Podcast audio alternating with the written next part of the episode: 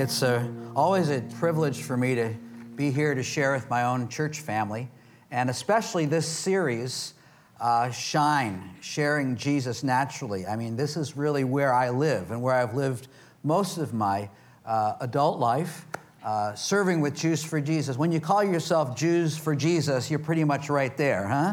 And uh, for those of you who know anything about our ministry, we love to go out and be really visible, shine, you know, to be seen, evident. Uh, we put our T-shirts on with Jews for Jesus. Pretty clear what we're there to do and talk about. One I like to wear says, Jesus made me kosher. But, you know, we're out there because we want to talk about Jesus. He's what it's all about. And uh, even when I'm not uh, wearing my T-shirt, which is most of the time, you know, I'm traveling here or there, I have a very natural lead-in. You know, I'm sitting on a plane, a Jewish guy sits down next to me. We start talking. He says, so what do you do? You don't want to know. and, and, of course, it just leads to that. And, and not all of us have that kind of a opportunity in our life experience to just naturally flow into a conversation about Jesus. And yet that's our hope. When we talk about shining, we're, we want to be talking about who Jesus is. And so to encourage all of us today, I just want to suggest that whatever we're doing and whatever conversation we have, if we're a follower of the Lord, we want to look to ask that question of people. Who is he? In, in Israel, I, I go there regularly. Uh, I say, me who? Who is he? Uh, because most Israelis don't know. Believe it or not, less than one-tenth of one percent of all Israelis know Jesus. They don't even know how to say his name in Hebrew. They call him Yeshu instead of Yeshua. Only five percent of Israelis know that Jesus was supposed to have risen from the dead. You can't really understand the story of Jesus if you don't know the resurrection. And so we want to ask that question there. But it's the question that's relevant everywhere, here in San Francisco as well. And so when you're in a conversation, just try that. Hey, can I ask you something? Who do you think Jesus is? Because everybody likes to have their opinion solicited. And it is a wonderful way to open up the conversation. It's not my question. I didn't come up with it. Jesus did. And it's in your handout here, this passage from Matthew chapter sixteen. And so let's read it together. When Jesus came to the region of Caesarea Philippi, he asked his disciples, "Who do people say the Son of Man is?" They replied, "Some say John the Baptist, others say Elijah, and still others Jeremiah or one of the prophets." Lots of opinions out there. "But what about you?" he asked. "Who do you say that I am?" Simon Peter answered, "You're the Messiah, the Son of the living God." And Jesus replied, "Blessed are you, Simon, son of Jonah, for this was not revealed to you by flesh and blood, but by my Father in heaven." I would submit that there is no more significant question in all of history than this one. Asked and no more significant question answered. Who is he? Who is Jesus? And I think it's interesting that Jesus actually chose this geographic context to ask the question. Caesarea Philippi is way, way up in the northern part of Israel. Some of us who were uh, on the Cornerstone trip, we got a chance to see it. We were right there in this place. There's a big cave, and you can go up and see a bunch of different things. And one of the things that's most significant about Caesarea Philippi is that it represents a lot of claims concerning religion and spirituality and gods. It was originally, in its earliest uh, civilization, called Baal Hermon. Baal be, being the god or gods of the Canaanites. Hermon is the mountain. Mount Hermon is the largest peak in Israel, towering above all the other geography. Snow-capped. People go skiing there now. And so this was a place where the Canaanites, the ancient people of the land, worshipped the god of the mountain. And that's how it was known, until Alexander the Great conquered it and renamed it Banyas. Bany- it's still called Banyas in the tour guide uh, booklets. And Banyas is the Greek word for Pan, the god Pan, of the Greek pantheon of gods. You perhaps have seen uh, artists' renderings of this god who is kind of goat-footed and plays a flute, hence the Pan flute.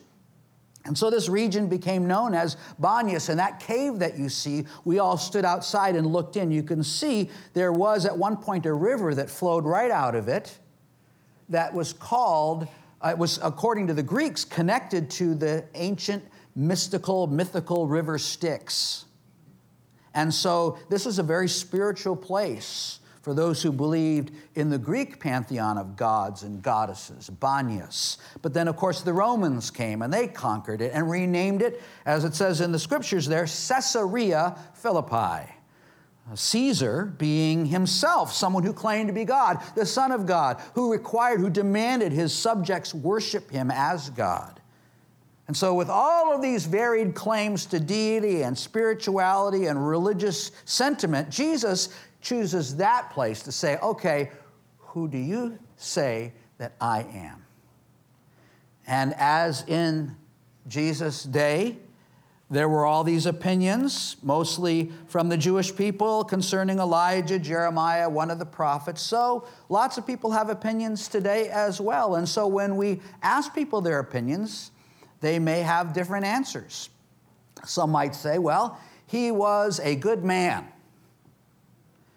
He was a good man. And, you know, that's certainly one of the answers that people will give when I ask. In fact, we teach folks how to use what we call a proposal statement in asking this question.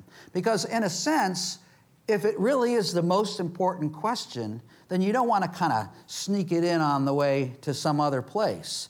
As a proposal of for marriage, you know, you don't like say, hey, let's go to the movies, and by the way, will you marry me? You know, you set it up. There's a platform. It's an important question. So we say, can I ask you a question? Who do you think Jesus is? And some say, well, he's a good man. And the, the response is, yes, he was a good man, but he's much more than that, you see. The Bible says that he's the Son of God and that he came to die for your sins and for mine, but incredibly, he rose again from the dead. Do you believe that? You see, God is proposing to us. He wants to be our Savior, and he wants you to be his person, but you have to say yes. That's the proposal.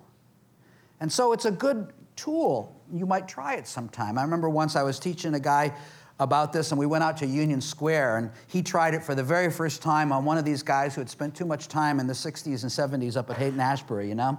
So he was—he had his cowboy hat on and his boots and his suede jacket with the long fringes, you know. So my friend said, hey, can I ask you a question? Sure, man. Uh, who do you think Jesus is? Jesus, wow. Jesus, like a cosmic cowboy from out of space. And my friend said, that's true. Jesus was a cosmic cowboy from outer space, but he's much more than that. Not exactly what I intended. But you get the idea. We want to engage people. When we're shining, we're not shining ourselves. We're shining about him. We're pointing people. We're reflecting who he is. And some say he's a good man. Some say that he's a good teacher. Uh, a lot of times people who say that haven't read what he taught. So it's a good thing to say, oh, have you read what he taught? No, you should. It's, you're right, he is. He's a good teacher, but he's much more than that. But for the most part, a lot of people, especially on college campuses today, as I engage folks, they, they say, I don't know. And frankly, I don't care. Guy lived two thousand years ago. What relevance is that to me and to my life? And that's where we need to shine, right at that point. Because there are competing truth claims out there, just as there were at Caesarea Philippi in Jesus' day, there are in San Francisco. How do we shine? There was a, a preacher, black preacher in the seventies named Tom Skinner. And he'd come into a pulpit and he'd say, Christ is the answer. People would nod their heads. He'd come back and say, I said Christ is the answer. Amen, you know. And then he'd say, I said Christ is the answer. And everybody goes, yeah. And he said, but what's the question? He even wrote a book. If Christ is the answer, what's the question? And people have lots of questions today. And when we shine, we're shining the only genuine answers that can meet the deepest human need. Peter understood that. Jesus said, but what about you? Who do you say I am? He said, you're the Messiah. That term doesn't necessarily resonate to us today in the twenty-first century the way it did for Peter, but Peter was part of a people who had an expectation, who had an anticipation, a longing, a desperation for a deliverer, someone who was going to come, the Messiah, Moshiach, the anointed one. And for generations, people have been straining the neck and craning and waiting. When is he going to come? When is he going to come? And Peter, Peter says, you're the one. You're the one we were waiting for. You're the Messiah, the Son of the living God. And Jesus said, bingo. You're blessed. You're blessed because this was revealed to you. Oh, what's the bingo moment for people here in the twenty-first century? When Peter understood that Jesus is the Messiah, he understood, first of all, that he is the Prince of Peace. The Sar Shalom. This was predicted by Isaiah, one of the many prophecies concerning this one that Peter was waiting for. For unto us a child is born, unto us a son is given, and the government will be upon his shoulder. And his name will be called Wonderful, Counselor, Mighty God, Everlasting Father, Prince of Peace, Sar Shalom. Now, at the time Isaiah was writing, Israel was oppressed by the nations. When Jesus was on the earth, Israel was oppressed by the Romans. There's a lot of oppression. And so how can Jesus be the Prince of Peace in the midst of a world that sees so much oppression? Our lives are oppressed by fear. There's economic fear. I mean, what a time to be alive, you know, the up and down of the economy. It's like a giant roller coaster, and people who are counting on their bank account for their future are really in trouble. It's perilous times, and we don't know where it's going to lead. We've got wars going on. We've got people whose lives are falling apart. Where's the peace? Well, here's the thing. Shalom is not the absence of strife.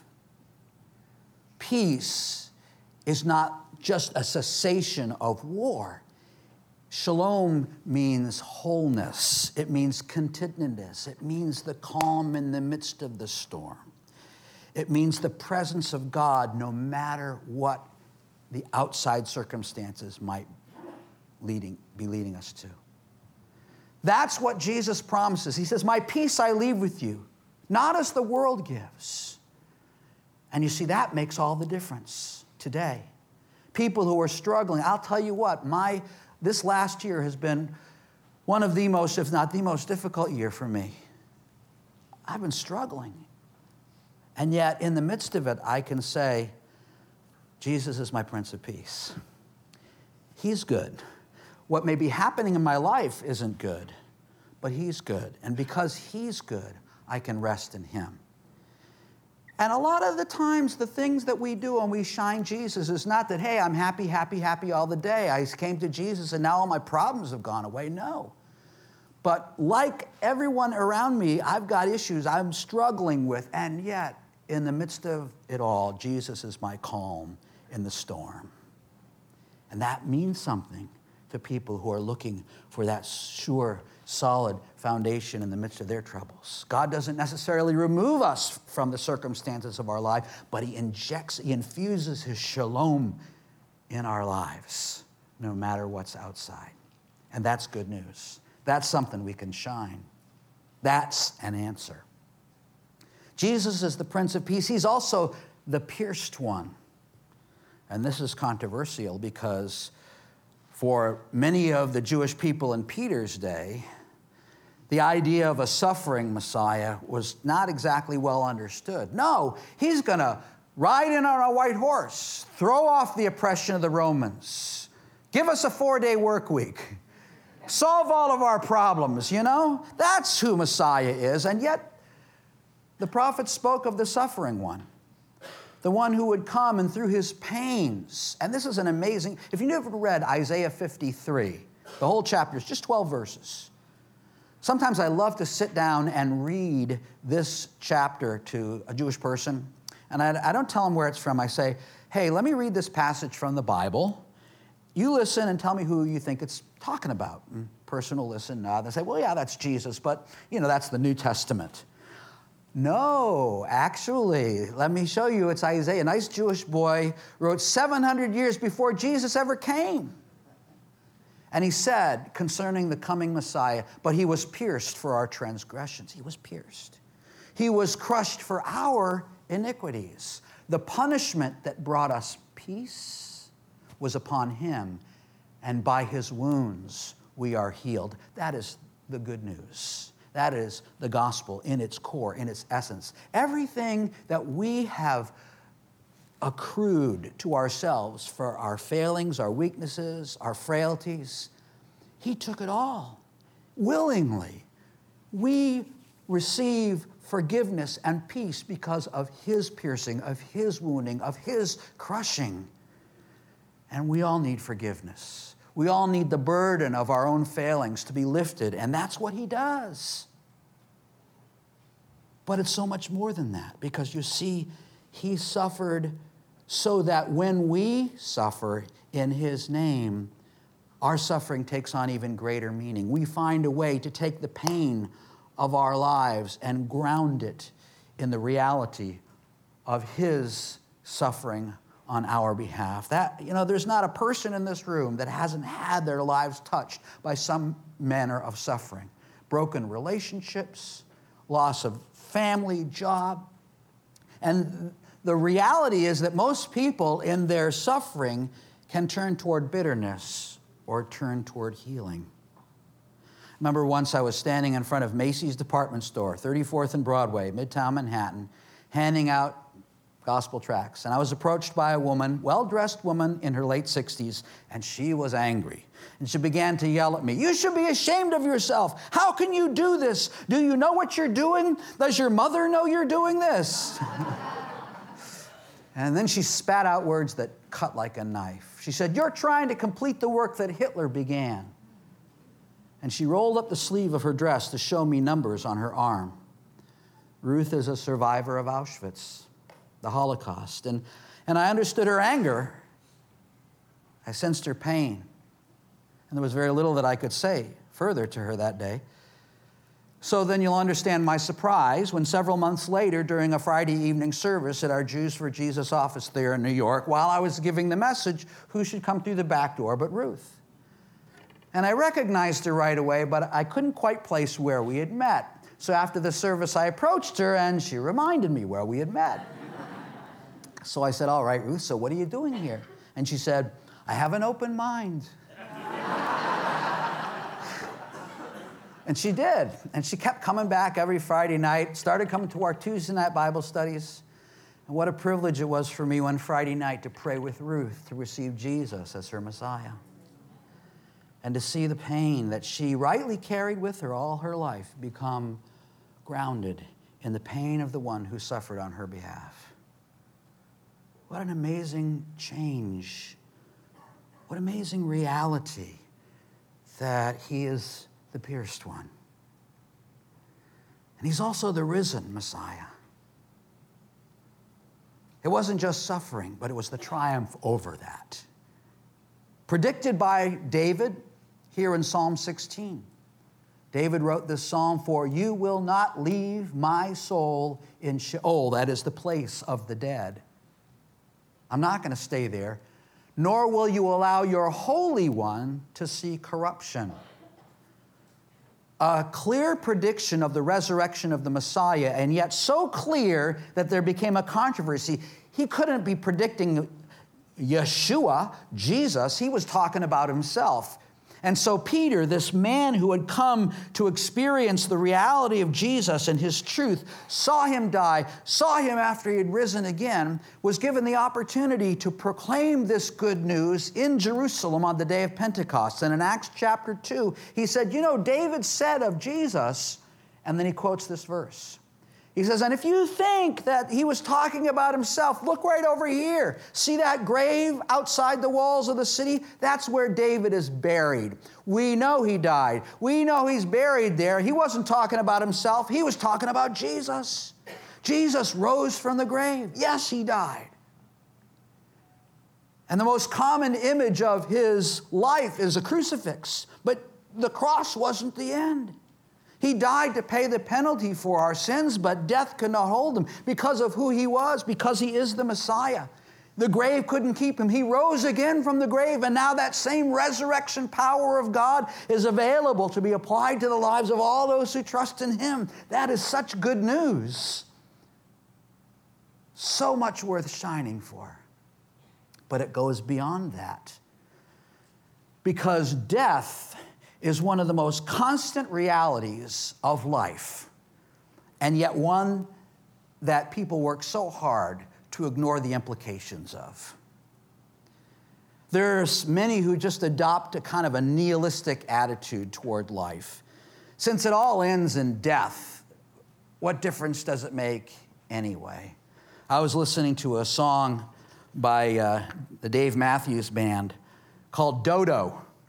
You know, and he sings about the dodo bird that is extinct, and we're all like that because we're just going to be extinct anyway. And he has this line, if the fate is sure, why would you play by the rules? Would you? Would you? And many people think about life that way. Who cares? You know, I'm all gonna, we're all going the same place. We're all going to die, so it doesn't matter how you live. Others will say, well, you know, really, I just don't want to think about it. And we have amazing capacity in our twenty-first century to push death out of our lives, even though it's there, and all of our lives are touched by it regularly, and yet we block it out of our minds. I had an experience once that really drove this home for me. I was flying from London to San Francisco, and I was sitting in front of a couple, and the man began to have a difficult time breathing, and the flight attendant was called over, and sure enough, uh, they asked, is there a doctor on the plane? And uh, the doctor and several nurses came up, and they began to help this man. And it got so much commotion, I had to get up and move to the bulkhead. And I was praying for this guy as they were trying to help him, and it was getting worse. And finally, the pilot comes on, and he says, everybody, please take your seat. Fasten your seatbelt. We have to make an emergency medical landing in Calgary. And so I went and I sat down, and the commotion is still going on, and I can still in my head hear the sound of the chest compressions and the air being forced out of this man's lungs as they tried desperately to save him. But they were unable, and we never landed in Calgary. He died. And I, I mean, the, the flight attendants are trained well how to, how to deal with the situation. They helped this poor woman. I could still hear her sound. Crying or wailing. They moved her to a different cabin. They took a, a blanket, covered the man's head, left him there. And we're all in shock. And then the lights come on in the cabin, and the attendants come out with carts to serve lunch. I'm thinking, lunch? How can anybody eat, you know, after what we just witnessed? And yet that's what people did. And for me, that flight was like a metaphor of our society. We just want to get past it, forget about it as quickly as we possibly can. But we can't. That reality is all around us, reminding us our own mortality, staring us in the face. But you see, Jesus is the risen Messiah. He went there before us, and he conquered death. He died so that we might live. Death could not hold him. The grave could not keep him. And so we have hope. Oh, death, where is your sting? Oh, grave, where is your victory? There's so much more than what we have in this life, and we have hope in him who rose from the dead so that we might be raised with him. And we can shine that very hope to a hopeless people who need to understand that God has so much more for his creation. He's the risen Messiah. And he's also the King of glory. David spoke of this. He asked the question really before Jesus ever got to.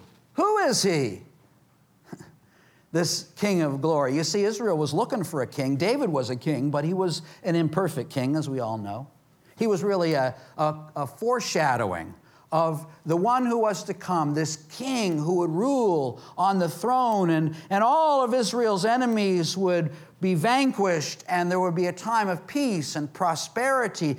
That's part of this hope, this messianic hope. He's the King of glory. But for us, king, queen, we don't pay attention to that, except when they get married in Westminster Chapel, right? Yeah, we've got a democracy. How's that working out for us? But you see, this issue of the King of glory is not about a form of government. It's about the genuine need, the longing in every human heart for authentic leadership that doesn't disappoint us. We get disappointed. We're disappointed now. Elections come and go. Politicians come and go. But there's someone who really is a king, who really is a leader, who doesn't disappoint. When he makes his promises, he keeps every one of them. And we can count on him to show us, lead us through the midst of the trial and into a better place. We all long for that. We're all looking for that. We all have the hope for that kind of leadership, and it's going to come. It's going to come someday, maybe very soon, when the clouds will open up and there's the brightness of a thousand noonday suns. There's the King of glory. He's coming. He's the genuine article, the one that we really have been longing for. And we shine him. But while he waits, that shining comes through our lives as we reflect his goodness, and as we invite people to consider, who, who, who do you think he is? It's a challenge for us, I know, but we can do it. We can share Jesus naturally because it's all about him and not about us. Your life, my life, we can have our struggles, we can have our weaknesses, but we're not pointing people to our lives, we're pointing people to his. Jesus said, who do you say that I am? And that's the question that we can we can invite people to consider as well. We can share Jesus naturally because faith in him comes from the Father and not from the powers of our own persuasion. When Peter figured it out, when he said, you're the Messiah, Jesus, you're the Son of the living God. Jesus didn't say, Peter, you're so smart. How did you figure that out? It wasn't a matter of his capacity or even someone else's good arguments.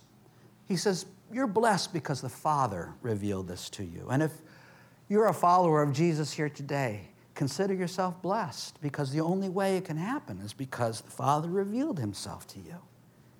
Whether it was in a moment, a flash, or a process, it was his grace.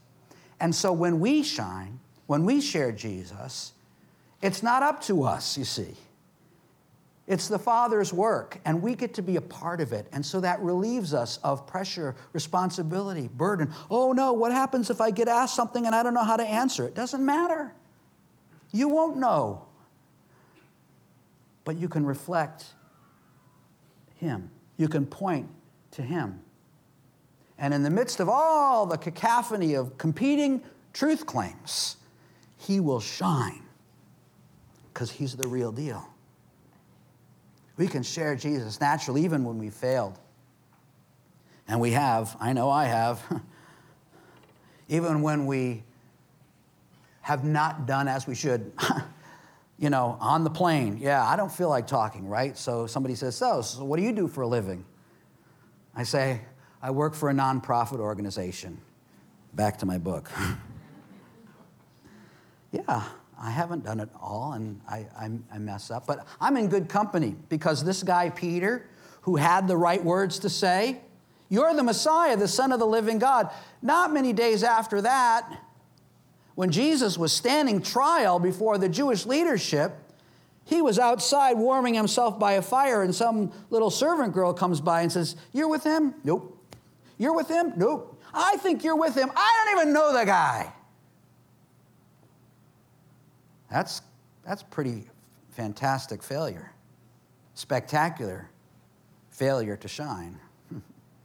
One thing I, I have to say, I, I like this about Peter. He was the only one that at least followed Jesus to the trial, you know. He failed in the moment, but he, he had his heart. He wanted to go. And that's like most of us. We want to do it right there, but right at the moment, we might not actually have the courage. That's okay. If you're feeling badly about it, don't. You're in good company. And God gives us more chances. Other chances. Remember, after the resurrection, Jesus calls his disciples together, and he takes Peter, who I'm sure had this failure looming in his mind. He says, walk with me a bit. Peter, let me ask you something. Do you love me? Ugh. Do I love you? Lord, you know I love you. I do. He says, I know. Feed my sheep. Because that's the outflow of love. When you love, you shine. And we can share Jesus naturally because doing so, that's the clearest result. That's the clearest outcome. That's the clearest byproduct of our love for him. Think about it. You talk about what you love. You fall in love, you want to tell your friends. You're getting married, you want to talk to people about it. Whatever we love, we want to share, we want to talk about. The more we love him, the more willing we are to talk about him. So maybe as we look at these aspects of who he is, we'll grow in our faith. And there are many more answers that we have in this one, this Jesus. The more we love him, the more faith we have, the more we'll shine for him and reflect his glory. That's the hope of our series. That's the hope of our hearts today. In a moment, the uh, ushers are going to come and receive our giving. The band's going to come back and play a great song flowing right out of what we've been talking about, a song that we can enter into. Even as Peter had his declaration, we can today declare who he is. His name is Jesus. But before that happens, let me pray for us. Lord, we thank you for this series that we've had a chance to reflect on and think about and consider how you would have us to shine for you. Lord, there is one soul to save. Uh, we're thinking about maybe right now a person in our life that you've put there that we want to maybe have the opportunity to shine, to reflect, to, to invite, to consider who Jesus is. Lord, whether through our lives or through our words, we pray that we would have the opportunity to shine for you so that that reflection might fill the need of the person next to us, that person you've placed in our lives, so that together we might reflect your greater glory until Jesus comes.